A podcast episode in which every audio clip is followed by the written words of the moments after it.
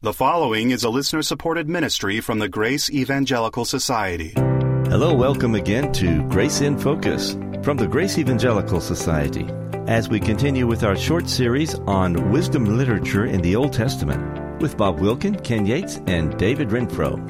Wisdom in the Bible is partly about moral skill. What is moral skill and what will it enable you to do? How do you receive moral skill? All this just ahead.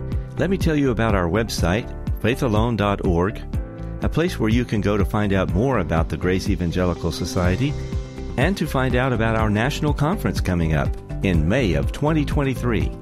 You can also find out about all of our resources right there at faithalone.org. Now let's go to our discussion today and find out a little bit more about Old Testament wisdom literature.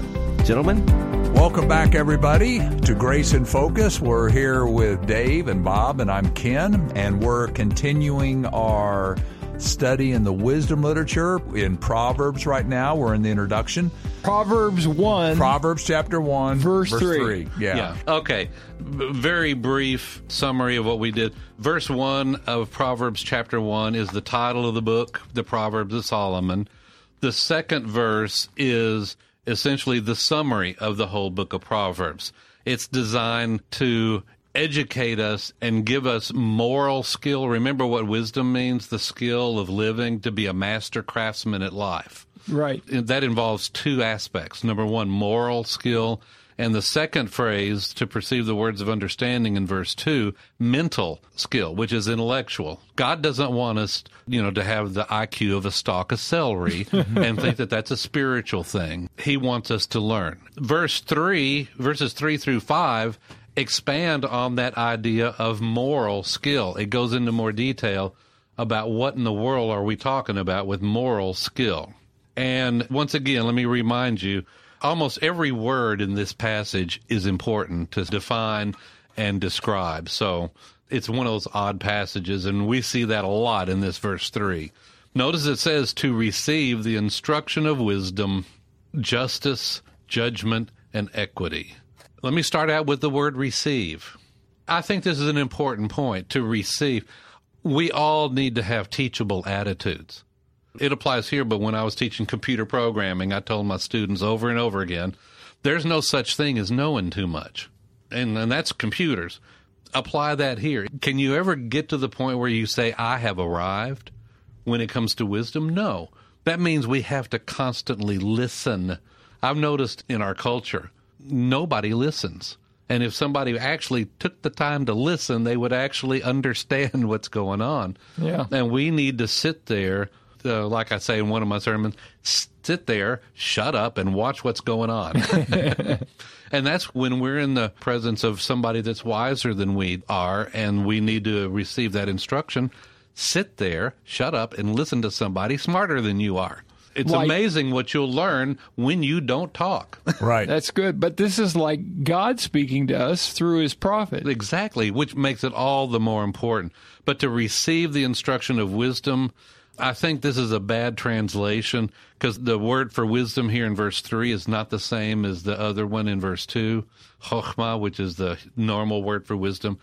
This is a whole different word, and it pretty much it would be better translated discipline. We would call it self discipline or discipline.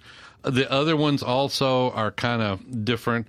The word for justice is the word that's normally translated righteousness. I love it because I looked this one up in the lexicon and they say it's similar to in a baseball game, the umpire's decision.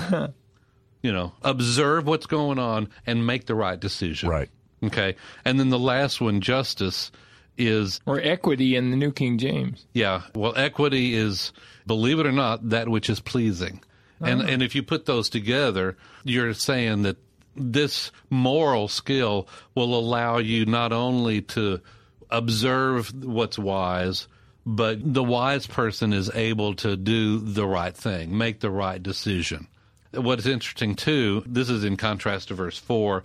This is from the student standpoint to receive. Like what we did in seminary. What did you do in seminary in the class? Hopefully, you sat there and were quiet and you listened. And certainly a new believer or a young believer ought to come in with this attitude. I agree. I need to listen. In a previous podcast we talked about how culturally we understand these words. I'm struck by the word equity. How would someone today interpret equity? It sounds like a stock or something. And equity and the yeah, we we our Cul- view cultural culturally equity. is not what's going Like on no, here, right? equality or Yes. equal outcome or Yes, something. or that's exactly the way our culture would understand that word. And I could see a new believer, particularly a young believer, looking at this going, "Oh, our culture's right. We need to be equal outcome." Ken, that's a great example of us interpreting the Bible based upon our culture. Yes, You cannot do that. That's Right. good. If you don't know what is a word, you come across something in the Bible like the word justification Sure. in the New Testament. Sure. Don't come up with your own idea. The problem with doing that is you will interpret the scriptures the wrong way and you'll apply it in the way the Bible was never meant to be applied. It's a good point. You know, and that that's why we struggle like we're doing here, struggling word for word to understand this. Well, now, so the word you use the word pleasing, not pleasing to God necessarily. No, so pl- you're saying it's pleasing probably to God and man, Exactly. and ultimately this is a source of blessing then to yes, others. that's right? what was exactly what I was thinking. you can see that this was a blessing to society, a blessing to the family, a blessing to our city, you know, things like that. Exactly. You see how important all these words are? Yeah, that's good. I mean, we have to understand these words in order to approach the book of Proverbs and, and the whole Old Testament and New Testament. We have to do this sometimes. So, verse 3 is the first one that describes what is moral skill. Verse 4 continues that. Notice it says to give prudence to the simple. There's that naive, that dude, I have no idea right. to give prudence to the naive or sim- another translation of the simple or description of it would be somebody that's gullible believes every word everybody says you know they don't have any knowledge or wisdom to get the idea between truth and falsehood mm-hmm. And can I throw in something there? This isn't necessarily a negative thing. They may not be expected to have that. Maybe they're young. They're new to this. And so, yeah, they are gullible, but it's not a, you shouldn't be gullible. You're, this is who you are. You're young. You need to be instructed. Would we say then that this naive person is one that should be, says, I need to listen? Absolutely Yes. I love also the, the here we go again with another word that we need to talk about. When it says give prudence, what is that? And the Hebrew word there, the best way to describe it is it gives you the ability to foresee evil and prepare for it. That way you can endure it. And that way you can, if you endure it and survive it, what should that result in? Praise of our Lord. Mm-hmm. That He gave us the ability to, you know, because He's sovereign. He can bring these things into our lives. That's one thing that jumps out at me a lot here is we need to be prepared for what the Lord is going to bring into our lives. And I would much rather be educated that when that's when such and such happens, I know what to do. Well, yeah, the previous verse was talking about the ability to make the right decision based upon wisdom. So when this evil comes, then I know what decision to make Exactly. because I've been instructed in it. I would rather know what to do when evil comes than be clueless as to know what to do when evil comes. Right. And that's what this is talking about in verse 4 to give prudence to the naive, the gullible, to guide them in the right way so they can survive whatever the Lord sovereignly brings into their lives. And then notice it says in parallel to the young man. Guess who's the gullible? The young, man. Right. Yeah. Right. Somebody that's not been down the road. And they need to learn. They need to sit there and listen to those that have been down the road and said, if you make this decision, you're going to ruin something, you know? And my response should be, I'll avoid that. I don't want to ruin something in my mm-hmm. life. Mm-hmm. So You the know. parallelism here is between the naive and the youth. Correct. The young and the naive are yeah, the un- synonymous. The uneducated or the gullible and believes every word. he doesn't have life experiences yet. Right. So he needs to listen. He's not made the decision whether to live a life full of wisdom or go the way of foolishness. Right. Okay. So then is knowledge and discretion parallel to prudence? Pretty much. Actually, uh, one uh, one of my professors wrote a whole bunch of stuff on this, and he said um, Actually, knowledge and discretion is a figure of speech. We call it hendiadys. All right, two, Is- Is two that a words chicken? for one one oh, idea. That's Two not a words- two chicken. words like it sounds like a female chicken. I'm I'm good and mad.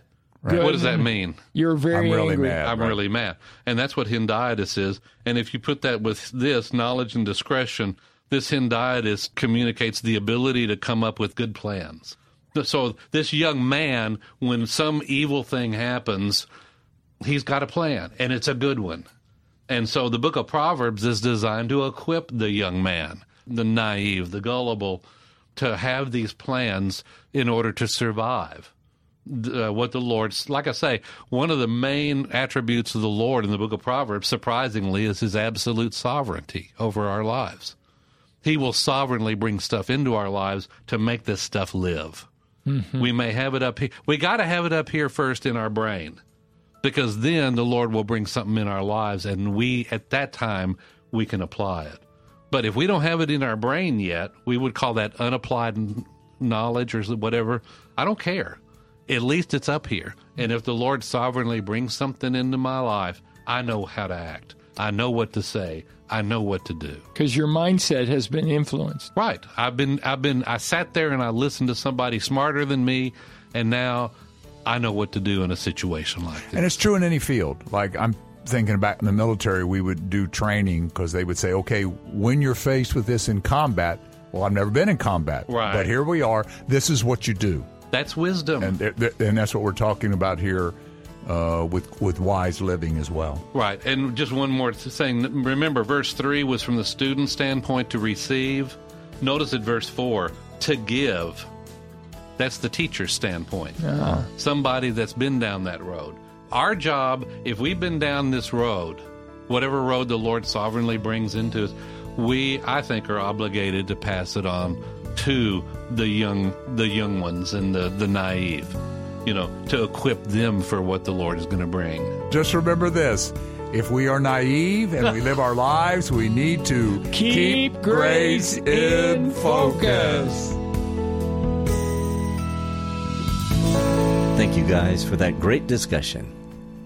Are you interested in finding other free grace believers just like yourself in your area?